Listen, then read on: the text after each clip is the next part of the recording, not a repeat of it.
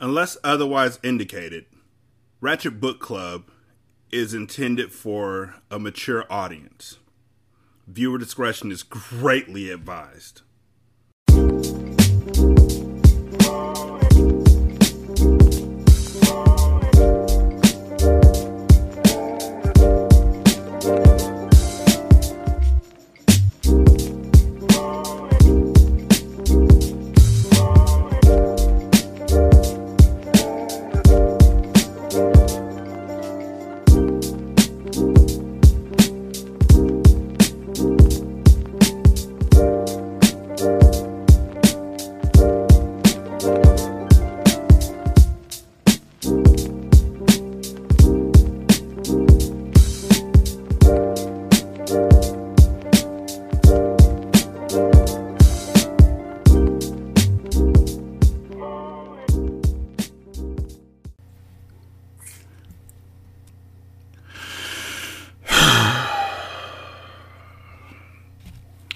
Ratchet Book Club, Hood Classics, Good Classics, you, me, and the goddamn cartel. I'm Derek.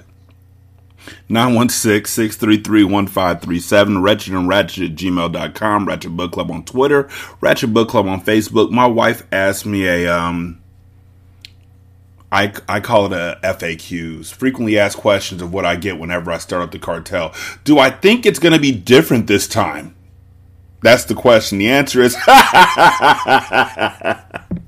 uh, do I think that they may have slowed down and actually taken time out to think about the women in the book or how they're portraying the women in the book? And the answer is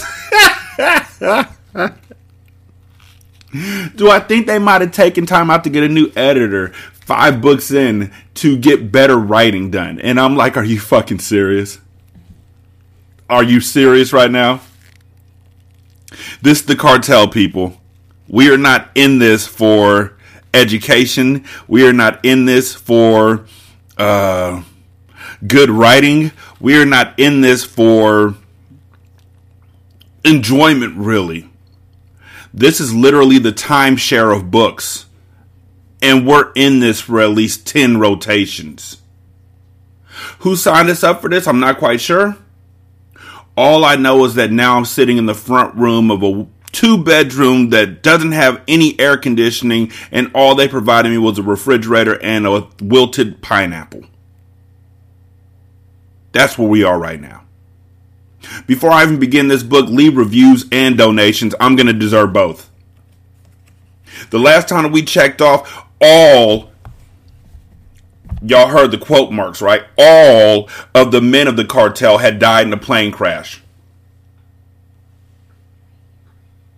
And the women who they have maligned all these books. One got shot in the head.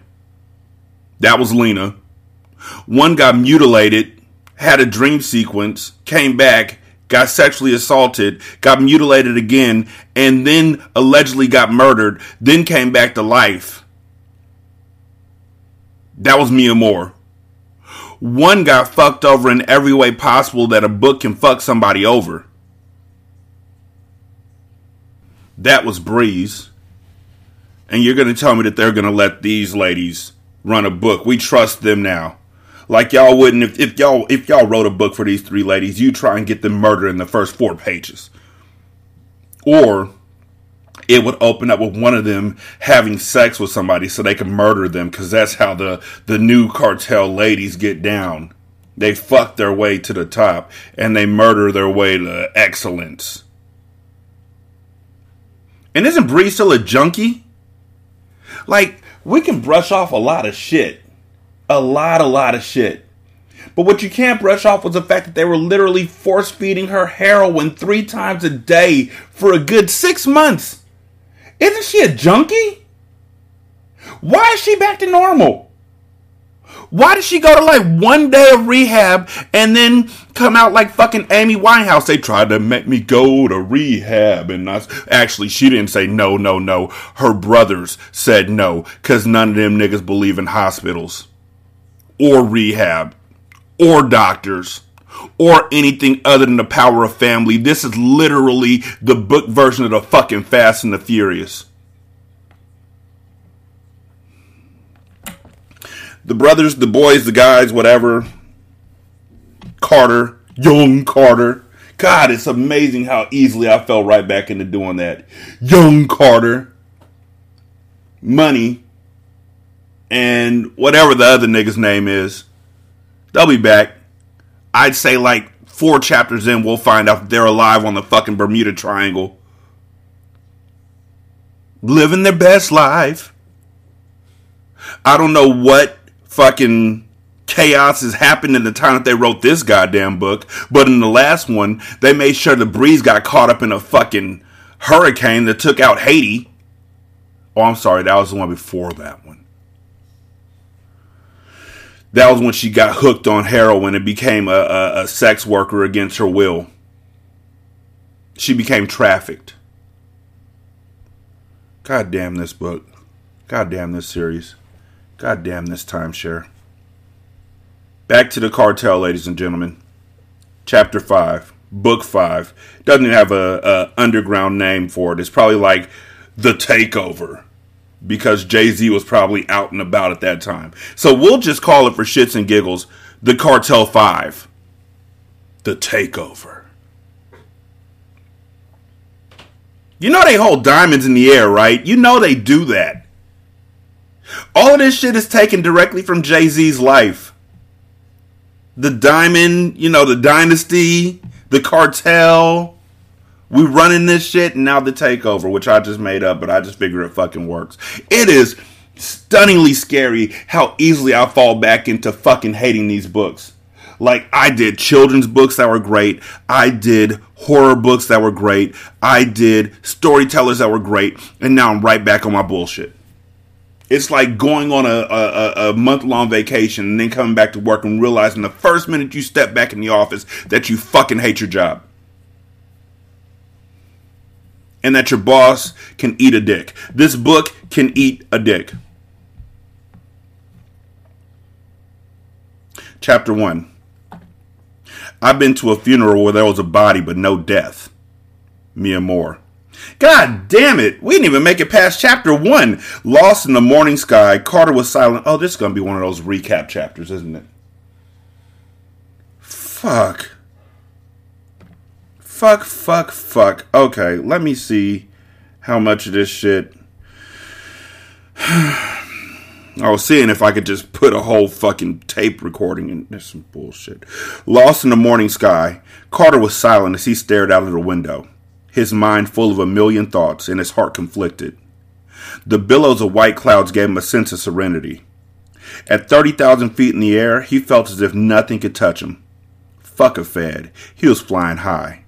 No case could bring him crashing to the ground, or so he hoped.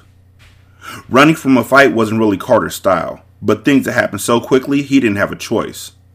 If he and his brothers had stayed in Miami, they'll be in federal custody right now.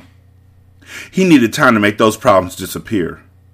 His mind drifted to Miamor and his newborn son. Oh, right, because he also didn't want to fuck with Miamor because he thought that she had aborted his child. And then when he showed up at the hospital and found out the baby was born, he went straight from I'm gonna kill the bitch to I love you so much. You'll never know what went through my mind. You don't know how it feels. Guilt ridden by a sudden departure, he tortured himself with the fact that he wouldn't be around to take care of the ones he loved. He didn't know how long he would have to stay away, and it killed him that he wouldn't be around to get to know the life that he had created. He wouldn't be there to see Miamor transform into the woman she was born to be. God damn it, it's too early for this shit. Like literally, it's too early and it's too early. It's only 11:32 in the morning. I have not yet eaten enough food to deal with the misogyny that's about to hit me in this goddamn book. I have forgotten. How do you know what woman she's supposed to be? I know a woman I would hope somebody would become, but that don't mean they gonna do it. Become the woman she was supposed to be. Suck my ass. He had confidence that she would be a great mother, but to see her playing the role that every woman was made for,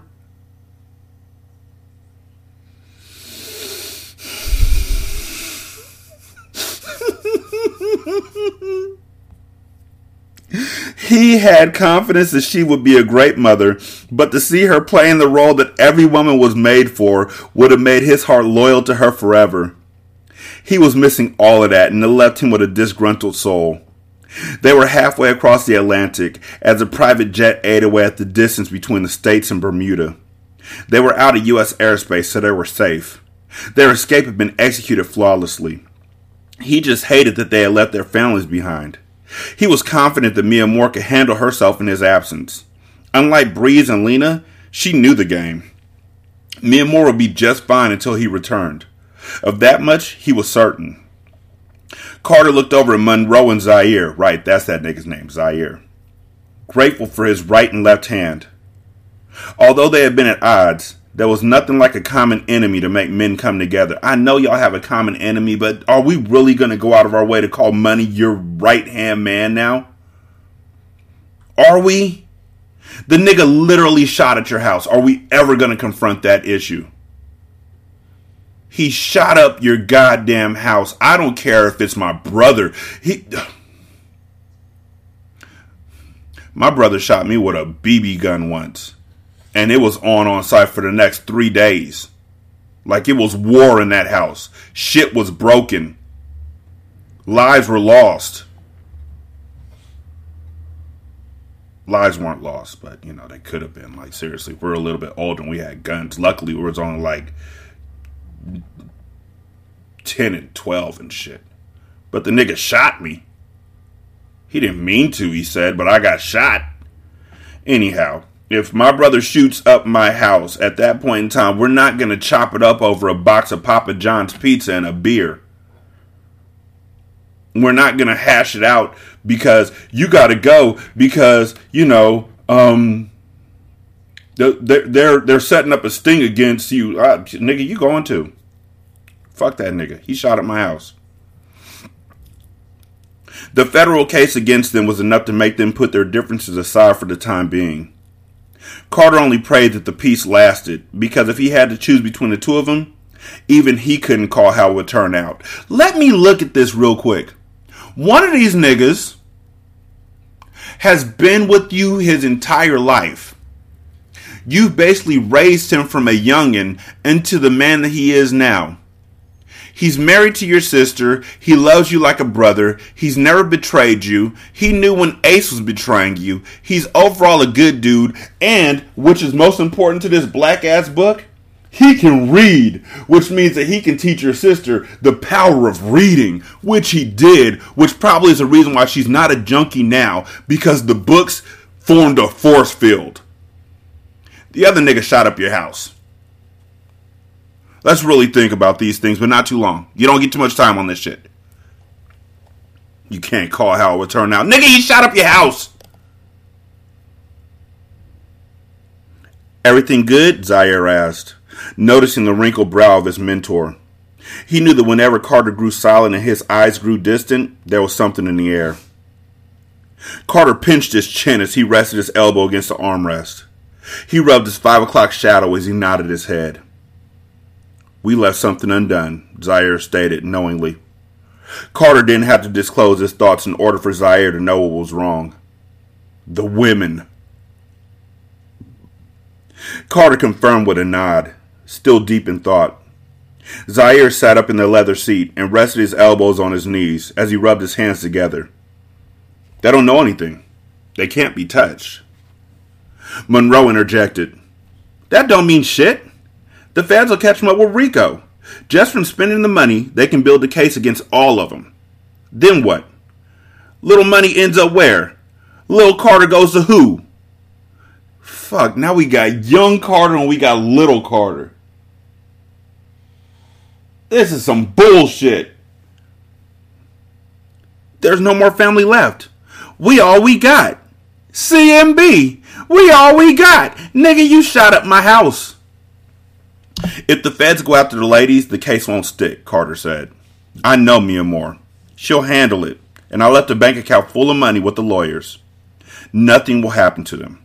They're protected. I hope you're sure, Monroe said. I am, brother.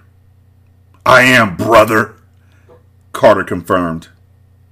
Zyir raised his head. Is there a chance we could go back? He had left without a goodbye, without warning. One moment he was with Breeze, the next he was not. He had done so many things that he had yet to apologize for and still had so many I love yous that he wanted to express to her. And I want to know what the fuck happened to the girl who shot her up with heroin in the first place after she was Yesenia? The fuck was her name? Ileana. Her name was Ileana. Oh, and by the way, the name of the book is La Bella Mafia. The Cartel 5, La Bella Mafia.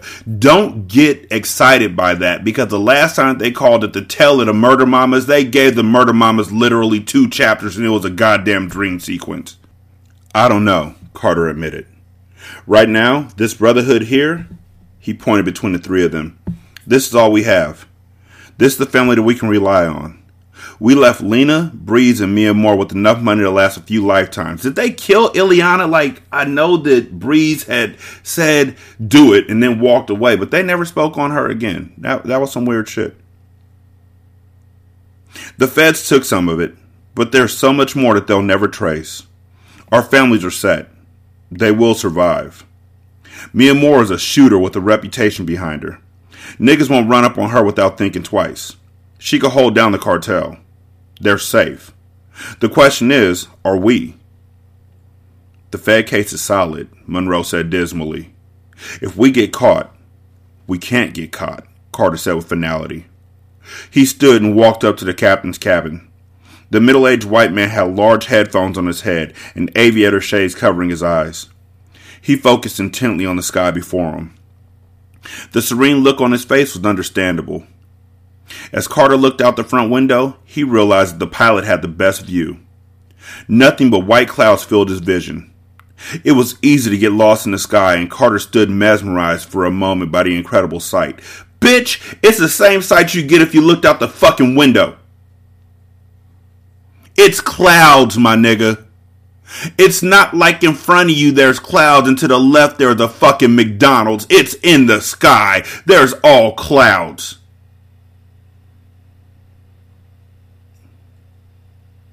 It was one that not many people got to see, unless they looked out the fucking window. Then they got to see it all the fucking time. People fight for those seats so they can see the sight that the captain got to see.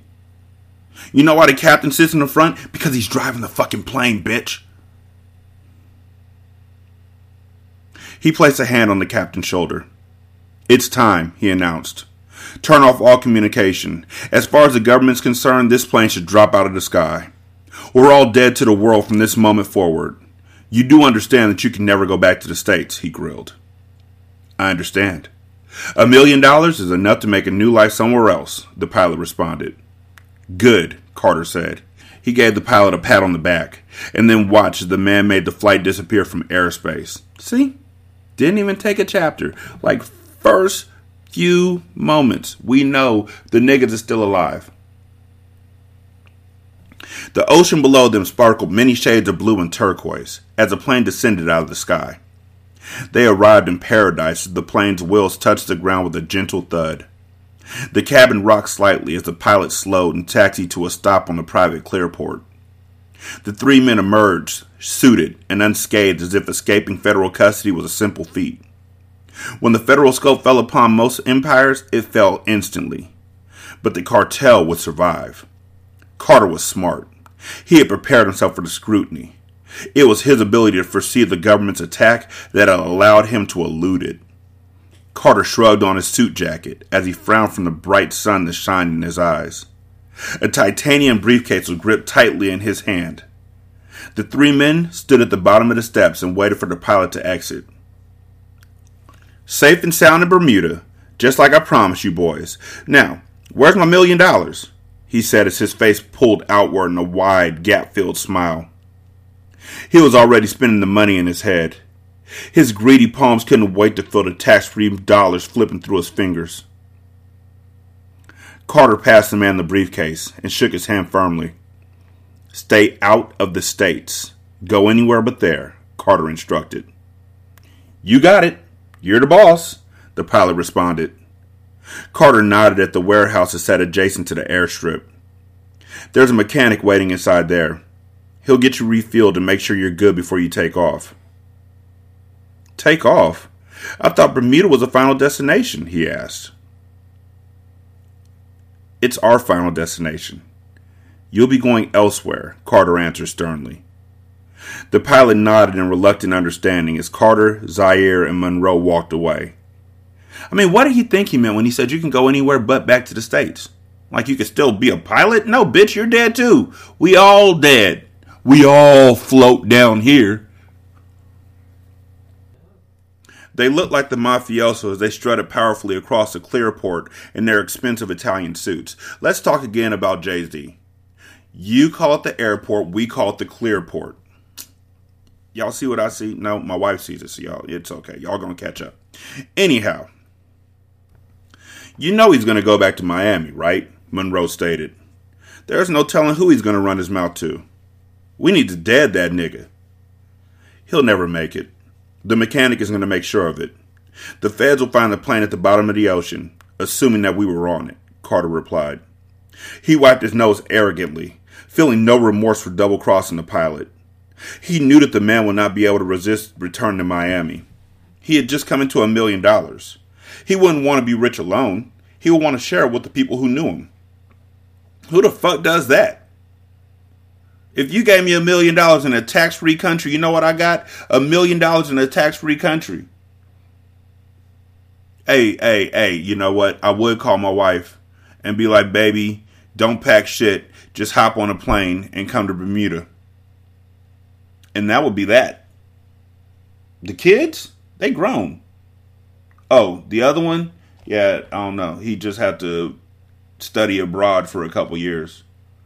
Because when my wife got there, I'd be studying abroad.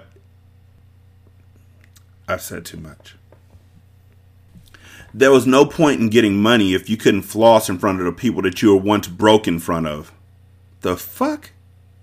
He would disobey Carter's orders and surely attempt to return to Miami. Unfortunately for him, Carter had anticipated this. The man would be halfway across the Atlantic Ocean when the engines on his plane gave out. It was cold blooded, but the men couldn't afford any slip ups. The pilot was a casualty to the game. No one, not one witness to their escape, could remain alive.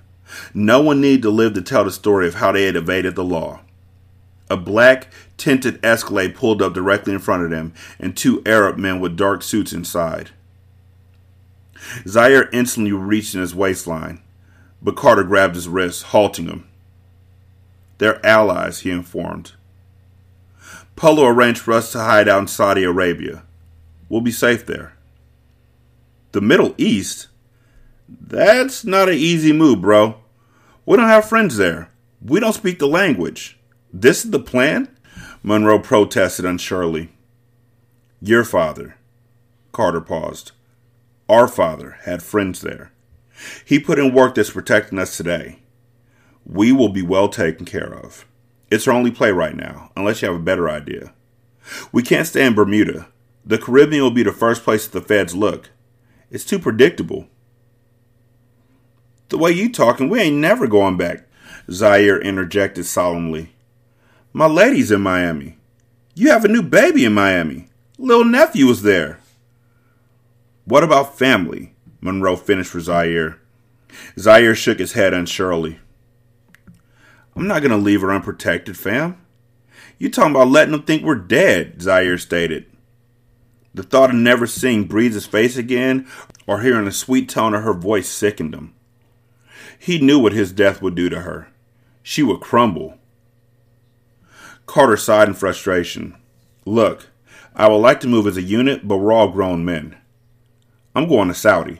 But if this is where the road separates for the three of us, I understand. I'm not worried about Miamor. I know her. She's more than capable of holding things down while I'm away.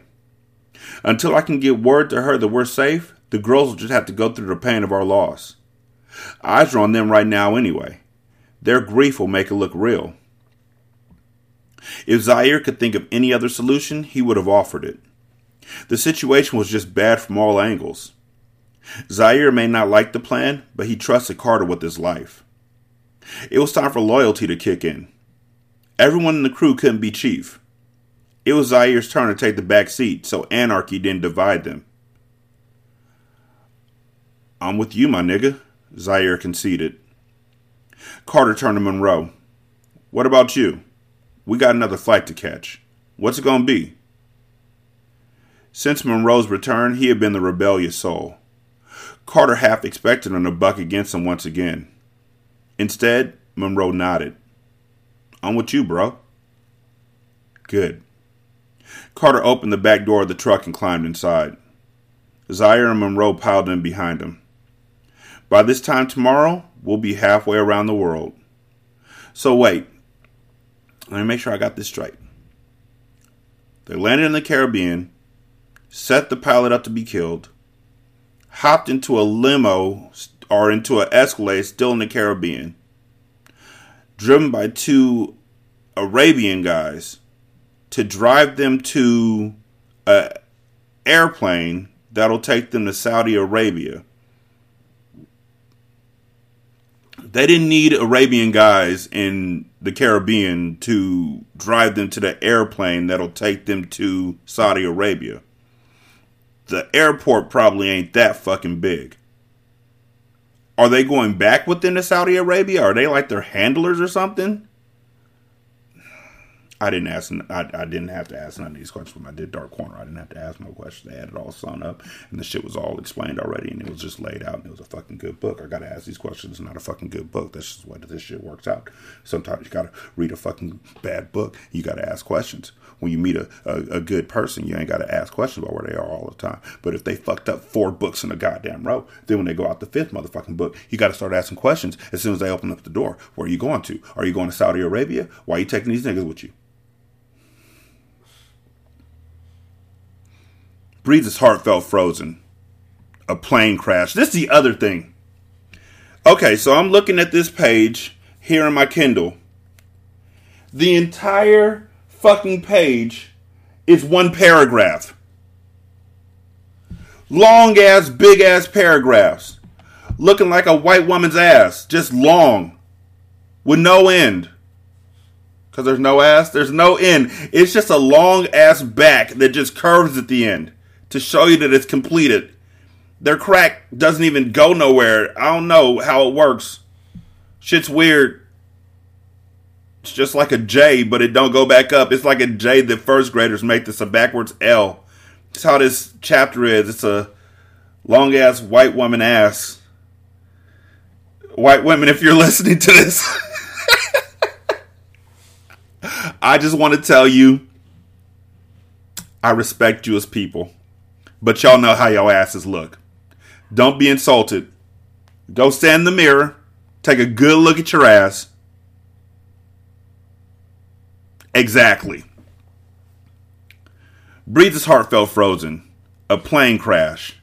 The, the moment she. My wife is laughing at me. I'm sorry. Breeze's heart felt frozen. A plane crash. The moment she had heard those words, her heart had stopped beating inside of her chest. It was like the blood refused to flow through her veins. Her fingertips were ice cold, her eyes void of emotion, and her mind blank. She literally had an ice box where her heart used to be. Of course, we go to Breeze first to see how she's suffering because Breeze is the best at suffering in this whole book. Breeze is like the MVP of suffering. Miamor's like, fuck it, I know my nigga's okay. Let's take over. Breeze is like, oh my god, a plane crash. Zyir's like, she's gonna die without me. Carter's like, my wife and my baby will be fine. Zyir's like, I taught her how to read. Why the fuck you going to Saudi Arabia with these niggas? Like, why can't I go? Like, what the fuck are you doing out there? Like, I don't understand what the fuck you thinking. Like, why are they walking you across the airport? Like, can't you walk? Do they gotta hold your hand and shit? You gonna kill them too? Like, what exactly is the plan here? Shit. I wouldn't say this shit, but you literally made the entire fucking second book a fucking dream sequence, and now I gotta ask these questions of you. Yes, I trust you. I trust you gonna fuck some shit up. Don't get mad at me, be mad at yourself. I didn't tell you to write that second fucking book. I didn't tell you to do that. Fuck ass. Yeah, I called you a fuck ass. Shut the fuck up. How could this have happened? Zyir, Carter, and Monroe were three of Miami's most powerful men, and they had been killed. Not by a bullet, a war, a rival, or even a cop, but by a mechanical error on a private plane. She sat still, staring out the window as the chauffeur Benz truck pulled up to the church. It was the same church that her father's funeral had been held in. Now she was here years later, burying not only the love of her life, but her brothers as well. I would never go back to that church. The Haitians literally hocked a loogie in your father's casket and jump kicked that shit over and then shot the fucking place up. That's one church we don't go to. We are not going to Church of Bullets in the Wall COGIC. That's one thing we ain't gonna do. I don't care what kind of offering they offer me as a refund. Not gonna do it. She rode alone. It was how she preferred it. Since hearing of the tragedy, she had wanted no one around her. She needed time, space, silence. She and Zyir had been beefing before he fled town. Their last words had been hostile ones, and it was a regret that she would live with for the rest of her life. What had once felt like not enough time now felt like too much. With Zyir by her side, it seemed like life was not long enough to love him, to be with him I forgot how dick whipped these women are. Holy shit. she had wanted a couple of forevers to bask in the joy he gave her. Now, with him gone, she didn't want to go on another day, another year, let alone a lifetime without him. Tell me why, how can I live without you? I wanna know how can I be without you if you let me know how I ever survive? How can I? How can I? How can I live? White woman, that's for you. Like while you're standing in the mirror, trying to, you know, proportion yourself, have that song in your head because you've been living without your ass your whole fucking lives. So anyway.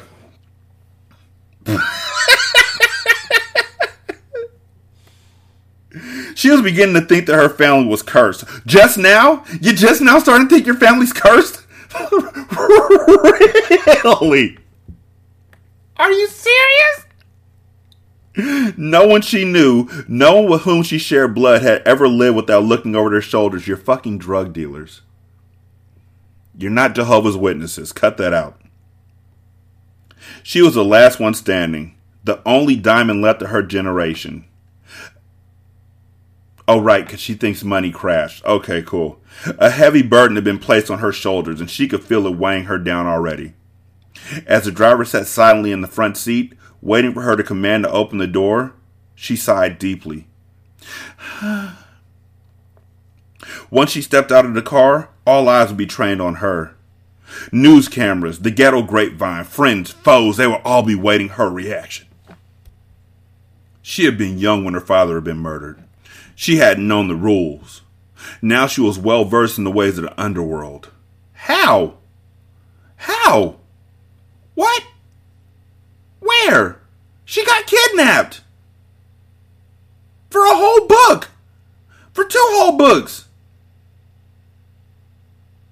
When did she learn the rules of the underworld? Except that she could be a part of, like, she could be a prisoner of war. What did she learn? Don't try and make them level 99s when you've had them fighting rats the entire fucking game. That's not how this fucking works. She remembered how strong her mother had been during her father's funeral, and she vowed to be that strong today. If she was going to do that, however, she needed to get it all out now because there was no way she was going to let the world see her cry. She cleared her throat. Please lift the partition, she instructed. Driver, will you lift the partition, please? The driver nodded, and as soon as Bree saw the dark glass slide up, her soul bled through as a gut wrenching cry came over her. Lena held Carter Jr. in her arms as Monroe's heir rested his curly head in her lap. Her red rimmed eyes cloudy as she sniffled slightly. She wasn't ready for this day. Burying Monroe, well, what for, for what it's worth, you're not you're not burying Monroe. You're just burying the idea of Monroe because there's no fucking body. And when you don't see a fucking body in this family, you should know that something the fuck is up. Like they literally just faked their goddamn deaths. Why are they worried about this? They just did it. Shit don't make no sense. Why the fuck didn't they just stay in the Bahamas? Why'd they come back? They never explained that either. They didn't. They never explained what the fuck Murder did when he got to the Bahamas. They never explained what the fuck Lena found when she went to the Bahamas. They didn't explain none of that. None at all. Barry and Monroe. It was too soon. Light was not supposed to come to this. She had done this routine before, and he had promised her that she would never have to see him lying in a casket again. She couldn't help but be mad that he had broken their pact. She hadn't bothered to put on makeup. She knew that her sorrows would do nothing but wash the charade of happiness away. She was shaken to her core. Her baby, their baby, was left without a father, and Lena didn't know if she could do this alone. How can I live without you? She had gone through a lot being first Mecca, then Monroe's girl, but nothing had ever made her feel more alone than this. Where is Daddy? Now here's the problem with this part. See, they have "Where's Daddy" as a last line in that one. Like it's making you think that she's saying it to herself. Where's Daddy? Like he, like she was calling him Daddy. And then the next paragraph starts off with, "When her son asked the question, her entire body quaked." He was old enough to realize that Monroe wasn't around. He had missed his father, and Lena's lip quivered as she searched for a response. Daddy's. She paused, unsure of what to say. She gripped her son's hand and took a deep breath. Get it together. You have to keep your shit together for your baby. You're all he's got now. Do not break down in front of him, she told herself. Remember when I told you about God and how he has angels by his side, baby? There's no comma. It's just side, baby. So God had Jesus, but Jesus wasn't his only child. We are also God's children. We are, in effect, his side babies. No? Okay, cool. Her son nodded innocently. Well, God loved Daddy so much that he needed him by his side baby. Daddy is resting now. He lives with God, and we won't be able to see him anymore. More, he's always with you. What the fuck does that mean? More, he's almost with you. He's your guardian angel. And if, I can't even figure out what that means. I can't even surmise it. I'm sorry. More, he's always with you. He's your guardian angel. And if you close your eyes and listen to your heart, you'll feel him. He's always watching over you, baby. Do you understand? Monroe Jr. nodded and smiled as he closed his eyes, squeezing them tight as he said, I feel him, Mommy. I feel him. He opened his eyes excitedly. Close your eyes too, Mommy. Hurry, hurry. This kid's gonna need fucking therapy. My mom told me to close my eyes and imagine that my dad was dead when my dad was really in the Bermuda Triangle hiding out from the feds because he had killed somebody. Do I get a sucker after this meeting? No? Okay. When Lena closed her eyes, she felt the tears drop out of the sides of them, but she didn't make a sound. Her heartbeat increased and she sobbed silently, not wanting her child to hear her grief. Keep them closed, baby. Just be with Daddy for a little while, she said. She opened her eyes and saw her driver extending a handkerchief to her. She mouthed the words, Thank you, and wiped away her tears. Taking a deep breath, she said, Okay, baby. It's time to go inside now. I love you. I love you too. The smile of her child put the strength in her legs that she needed to stand on her own two you know, it's one thing to say I can stand on my own two feet, but it's another thing to read it as own two. It just looks and, and it's your own two feet, not her own two legs. I don't know. You can't stand on your legs. She reached into her bag and pulled out the Xanax she had been prescribed. She needed to take the edge off a bit. She placed it inside of her mouth and took a swig of her son's apple juice before she readied herself to face the world, or rather, the underworld of Miami. If only she knew that while in heaven, the family had ordered a reserved room for all of them to sit at a table by themselves and look down on everybody else and say, he gonna be here soon. Don't even worry about it. And then two of them were like, yo, I gotta get up and go get something real quick. I gotta go to the bathroom. But really, they went back down to earth. I wonder if they're sitting up in heaven down like, damn, these motherfuckers. I didn't know I could do that. Why didn't somebody tell me I could do that? Did you know you could do that? Miamor sat behind the windows of the tinted Maybach. She was last in procession of fancy escorted cars. The fleet had cost him almost $50,000, but she had spared no expense. Bulletproof everything was not a luxury. It was a necessity. I'm sorry, I said that like they had a like they had a fucking comma there. Bulletproof everything was not a luxury, it was a necessity, and she took an extra measure of security by having Lena in the car with the kids because she knew that no one would target her. There were no commas in that entire sentence. They saw her as a grieving widow, not a member of the cartel. Lena would be the last to get hit if anything did go down. Miamor hadn't actually gotten time to process the plane crash just yet. She was in shock. So many things had fallen apart simultaneously that the only thing she could do was go on autopilot. She was handling the feds, the organization of the memorial, a newborn baby and a newborn baby. Am I the only one that that shit pops up for when I forget to put and after a comma? It pops up with a big ass red line that says put and here. What the fuck happens when you type out a, a, a book? Does it not tell you where to put stuff at?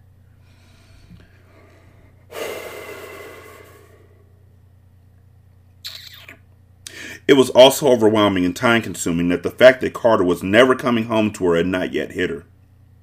She would never see his face again, and still no emotion had materialized within her. Not just yet. Miamor knew that once she allowed herself to feel, that she would feel it all, and falling apart was not an option at the moment. She would mourn him in private, after the memorial was over, but right now, she had to protect his legacy. She had to protect his seed, his sister, and what was left of their family. She clicked her gun off safety and placed it inside of her Chanel bag. She wanted to wear it on her body, but the black Herve Leger dress left no room for her to tuck it in inconspicuously. Miamor hoped she wouldn't have to use it, but in any case, she would be prepared to pop off. She had once walked into a cartel funeral with the intent to murder, so she didn't put it past anyone. The cartel was weakened by the death of their men. It was a perfect time for infiltration. She looked out of the window at the massive crowd that was filtering out of the church. Even the megachurch wasn't big enough to accommodate the amount of people that had come to pay their respects. Everyone was there, but not all who attended came out of love.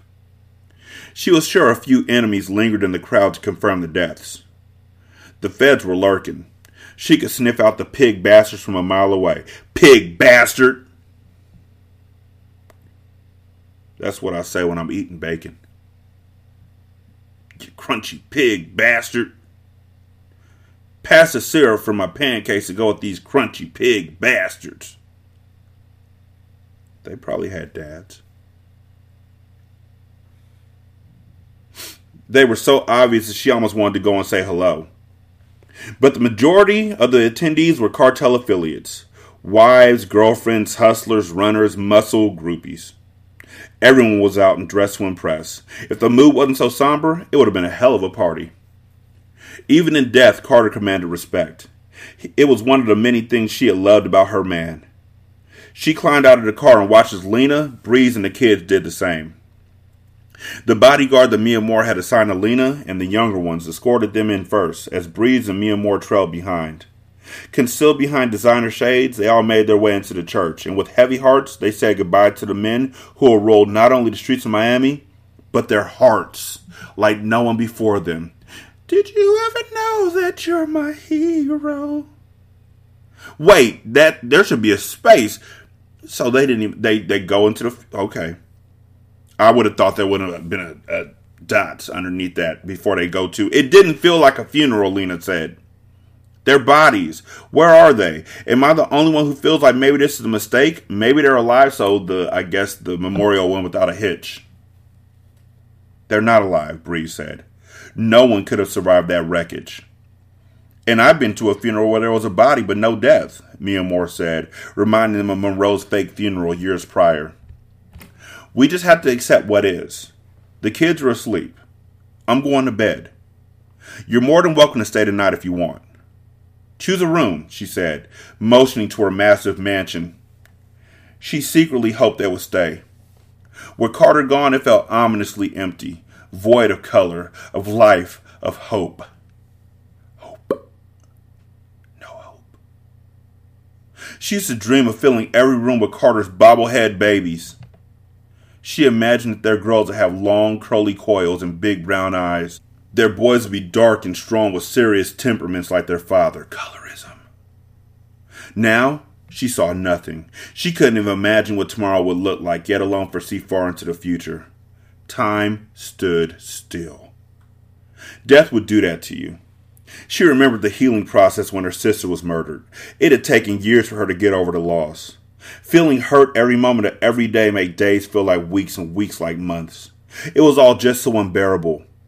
It was worse than any physical torture that she had ever encountered. She would need something to help her sleep through the night, and a bottle of wine was the only remedy. She walked into the finished basement and then down another set of stairs where Carter had insisted on building a wine cellar.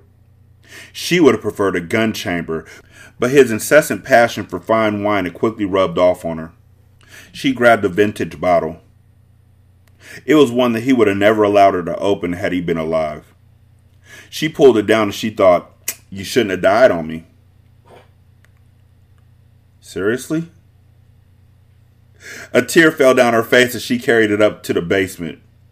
She couldn't wait till she got upstairs. She sat at the basement bar and frantically uncorked the bottle as she poured herself a full glass. I guess she ain't breastfeeding. As the bitter redness entered her mouth, she felt her emotional dam breaking. She lowered her head as she gripped her wine and let her tears flow. Finally, it hit her. Carter wasn't there to chastise her over his expensive bottle of wine. Wasn't there to hold her, to love her, to help her find her way as a new mother. Because, you know, he knows how to guide new mothers into being good mothers. He takes hood mothers and makes them good mothers. He leads them to the path of maternity. He leads them down the path of being a thought into being a thoughtful mother.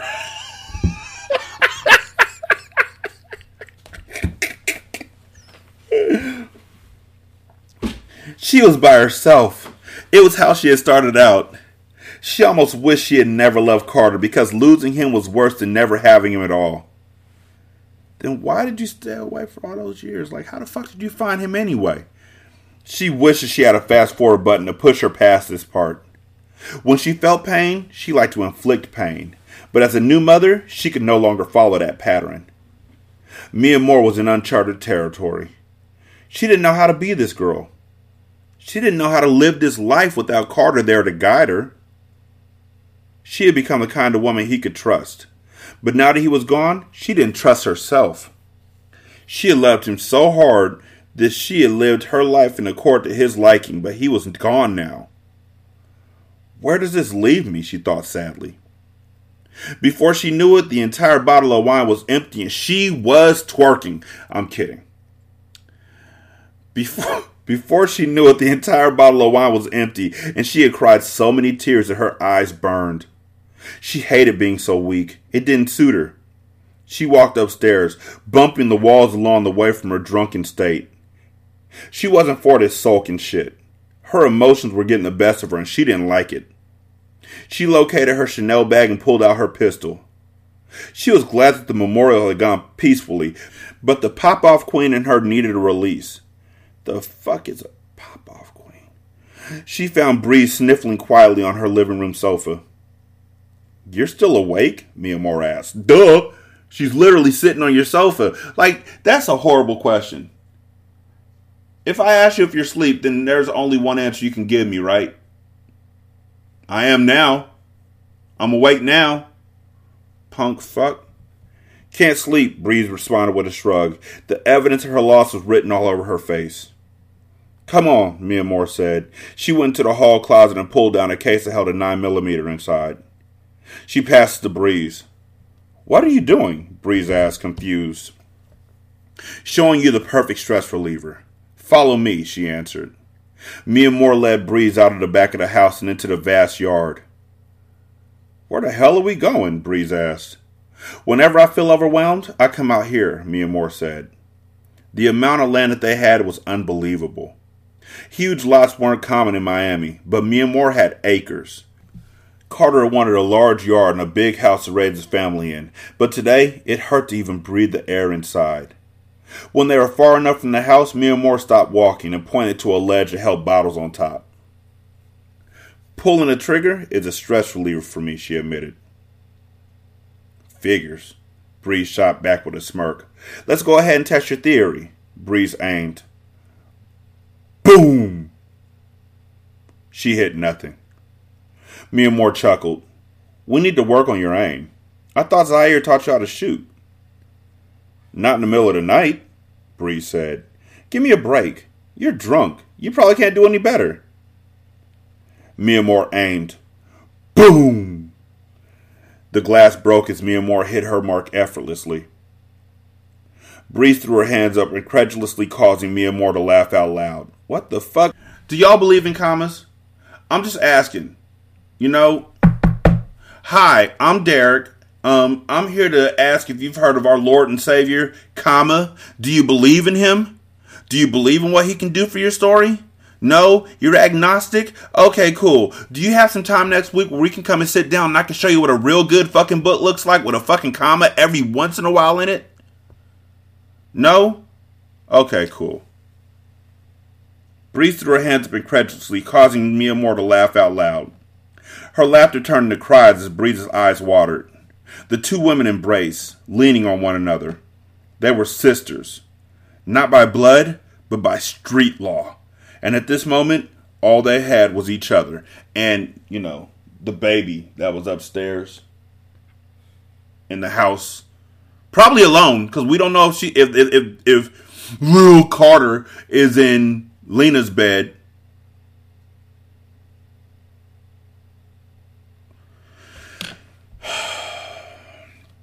Chapter 2 DEA is all over us. The workers are snitching. They have photos and evidence. Breeze. Four weeks later, Miamor sat in her son's nursery as she swayed gently in the wooden rocker. Her emotions were all over the place. Here she was, holding the newborn child of the man that she was supposed to spend the rest of her days with, yet he was gone. It seemed as if they had just reunited. They hadn't had enough time together before Carter was taken away. A plane crash, she whispered, still in disbelief. She was still getting used to being a mother. Her body, her emotions, her view on the world, it had all changed the moment she gave birth. She had prepared herself for her life to alter drastically, but not in this way. She would never get used to raising her child alone. All she wanted was forever with Carter, but it seemed that forever was elusive. Bars! Forever is elusive. Get that tatted on the back of your neck. Miamor wanted to break down, but everything seemed to land on her shoulders. With the absence of the male heads of the cartel, the Empire was in need of leadership. Breeze had come up around the game, but she had never been a player in it. She was a pampered princess. All she knew was the money and the reputation that she got from being affiliated. She knew nothing of the stripes that it took to lead an army of street niggas. Then there was Lena, a pretty face who had stood on the arms of made men for years. She had been around, but Miamor was almost sure that she was just like the average hustler's wife. She knew no details.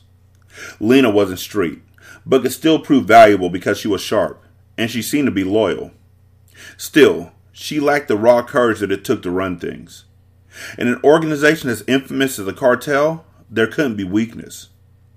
Miamor was used to running with a pack of thoroughbreds. Lena and Breeze were a far cry from the murder mamas. Miamor trusted them with her life, and she wasn't sure if Breeze and Lena could compare. The doorbell rang, causing Miamor's body to tense. Her son was so in tune with her body that he erupted with cries simultaneously.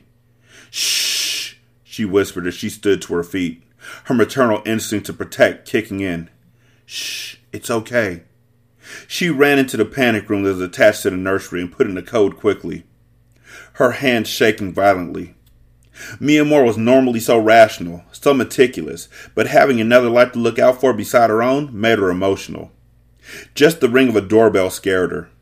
Normally, the security cameras would have announced the identity of whoever was ringing her doorbell, but the feds had disarmed all her cameras when they had hit her with the warrant. The streets knew that Carter was gone.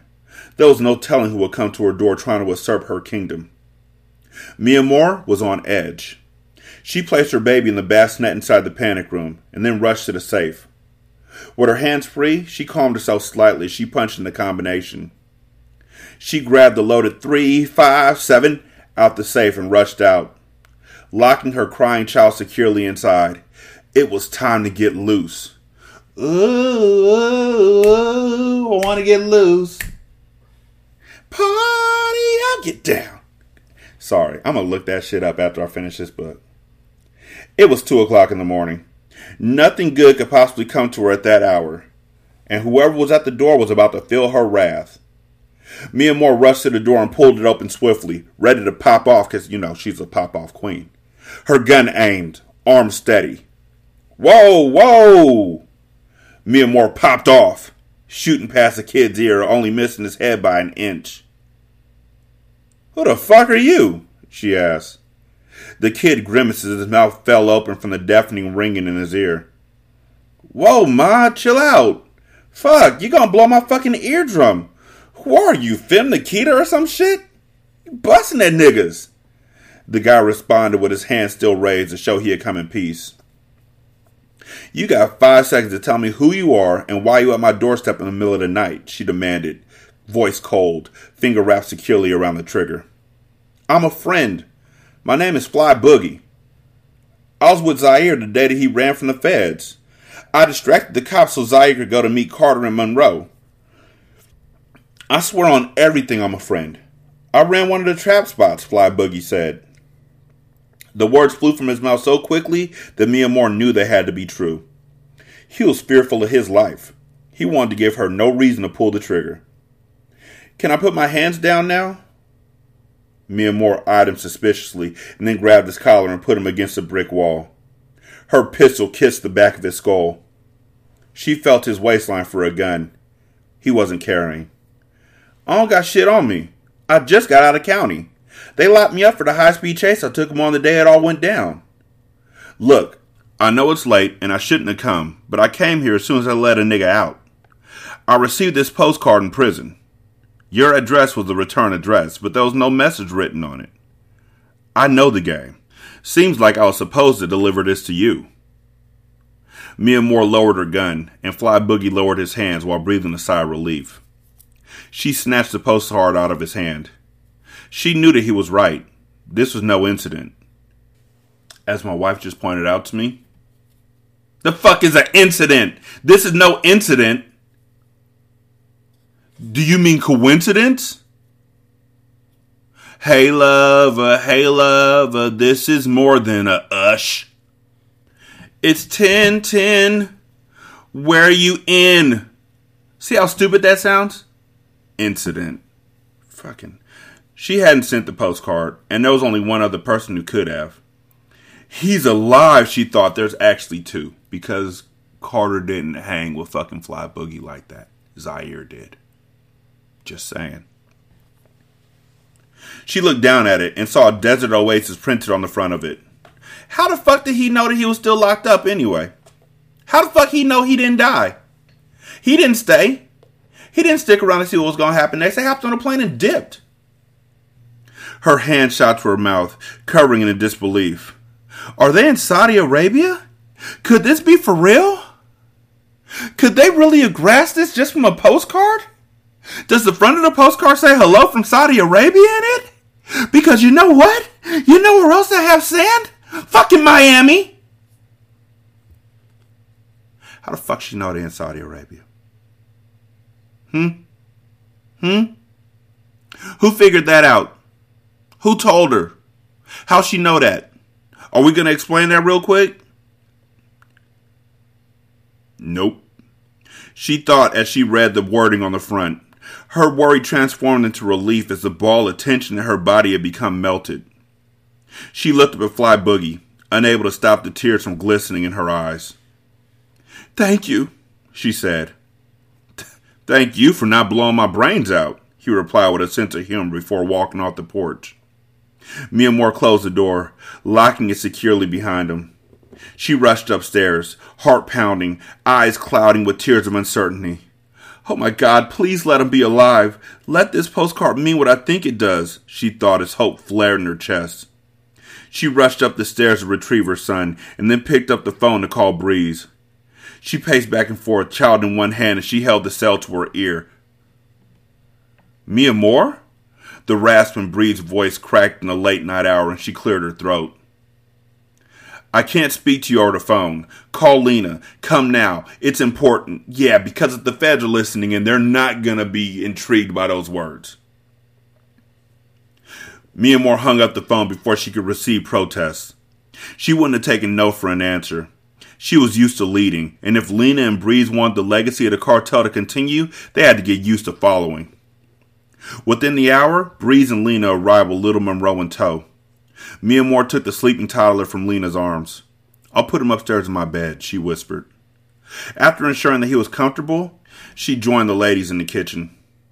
The smell of mocha thickened the air as Breeze grinded fresh coffee beans. We'll need it, Breeze said when Moore entered the room. Seems like it's going to be a long night. Lena leaned over the island and sat in the middle of the room. She folded her hands atop the counter as she looked up at Moore anxiously. What's going on, Miamor? Mia Moore pulled the postcard out of her pocket of her Ralph Lauren plaid pajama pants. Plaid pajama pants. Sorry, y'all. I just, that's a tongue twister. I like it. She slid it across the counter. Lena picked it up and turned it over, surveying the front and back. Frowning in confusion, she said, You made me pull my son out of his bed at two in the morning to look at a postcard. What are we doing? Taking a vacation? Breeze crossed the room and took the postcard out of Lena's hands. Saudi Arabia, she read. Her brow furrowed. A little nigga named Fly Boogie dropped it off here, Miamor started. Breeze nodded. I've heard Zyir mention the name before. So they really did send a postcard that said Saudi Arabia on the front. And not only that, they sent a postcard that said Saudi Arabia on the front to a jail where it's their job to literally view all the mail that's going to people. Thank you. That was going to be my next point. I'm like, you don't think that they're going to look at known associates? They're not going to even think that, oh, he was with this. Like, they didn't put the connection between him and Zyir together. I guess clearly they didn't because if they did, then there would be no way unless they're playing the long game and they're like, "We gonna see what he does with it." I, I just don't get it. Like, why would you send that? We're literally telling each other that the ladies, Zyir, Carter, and and Money are all telling each other that the ladies are going to have to hold it down their own because we have to move to an entirely different country because the first place they're going to go to to look for us in the Caribbean. Let's send a postcard to jail that the feds are watching to one of our niggas who they know is our right hand man because they lifted him up out of a car that was ours and give him a postcard that says Saudi Arabia that he will then drive to Carter's house if nothing else, if nothing else, they would have saw that the address on the card was Carter's home address. And from that point, they would have been like red flags, red flags, red flags. Fuck it, not even red flags. The the the the fucking Kill Bill siren would have played. But no, nothing because they think everybody's stupid in this book except for Carter. And maybe Zyir because Carter taught him.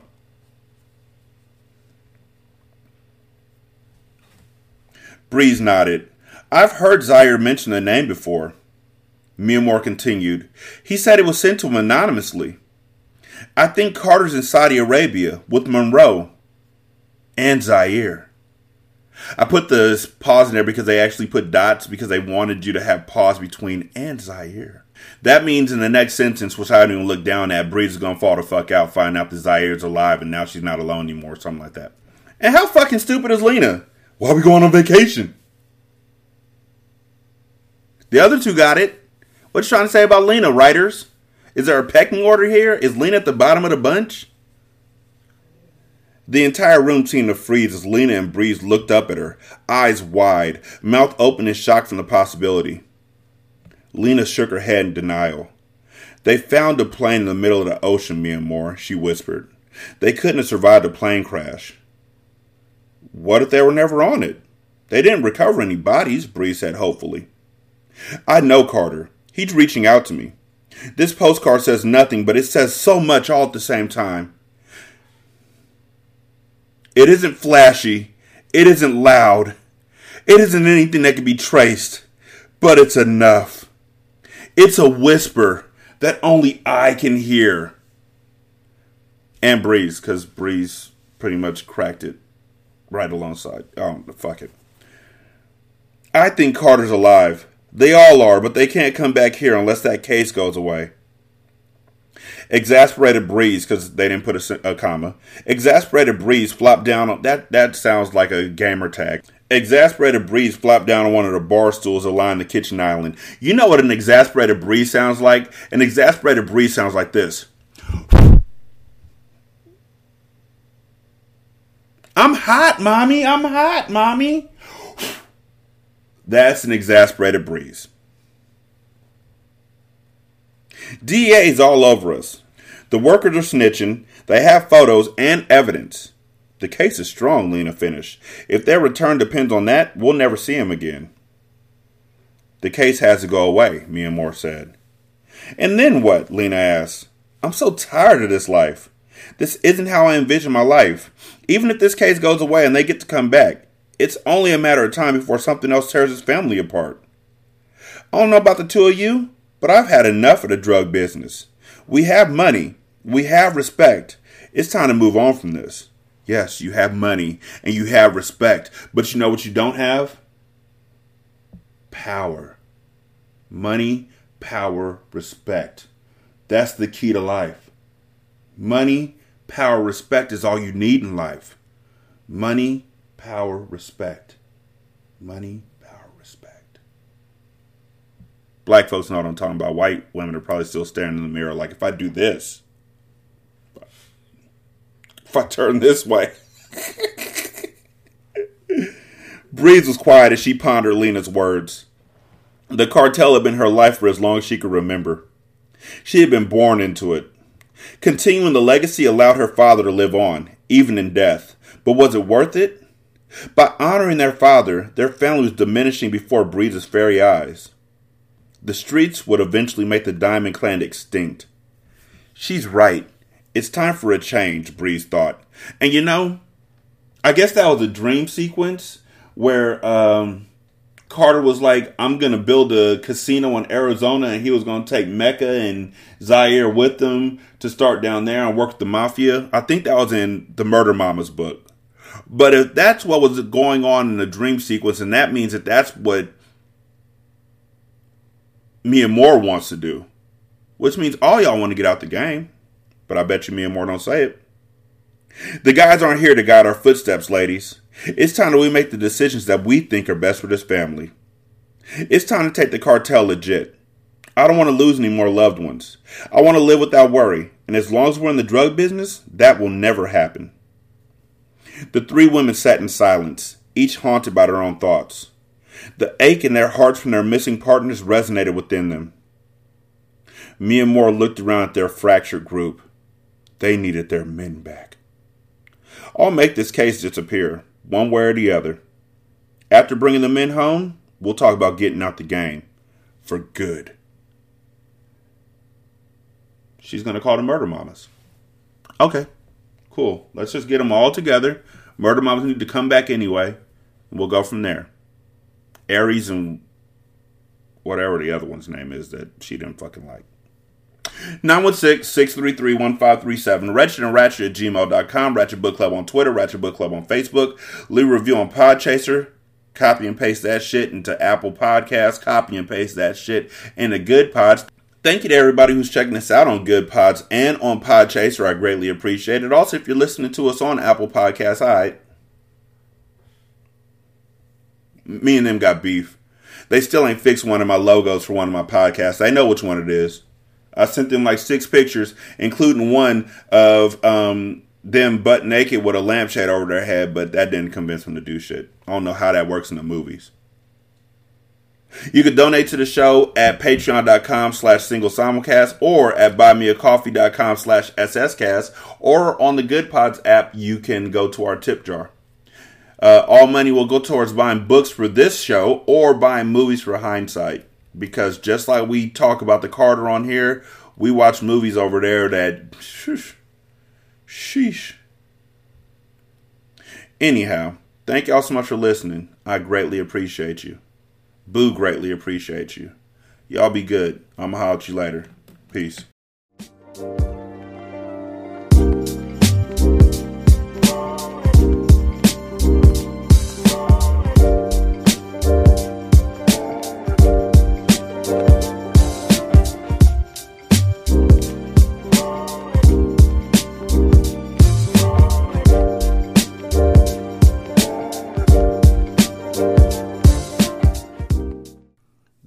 Intro and outro to Ratchet Book Club is by That Kid Garan, and it's called Goodbyes.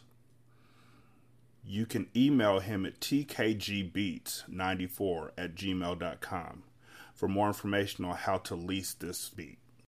This is Single Simulcast.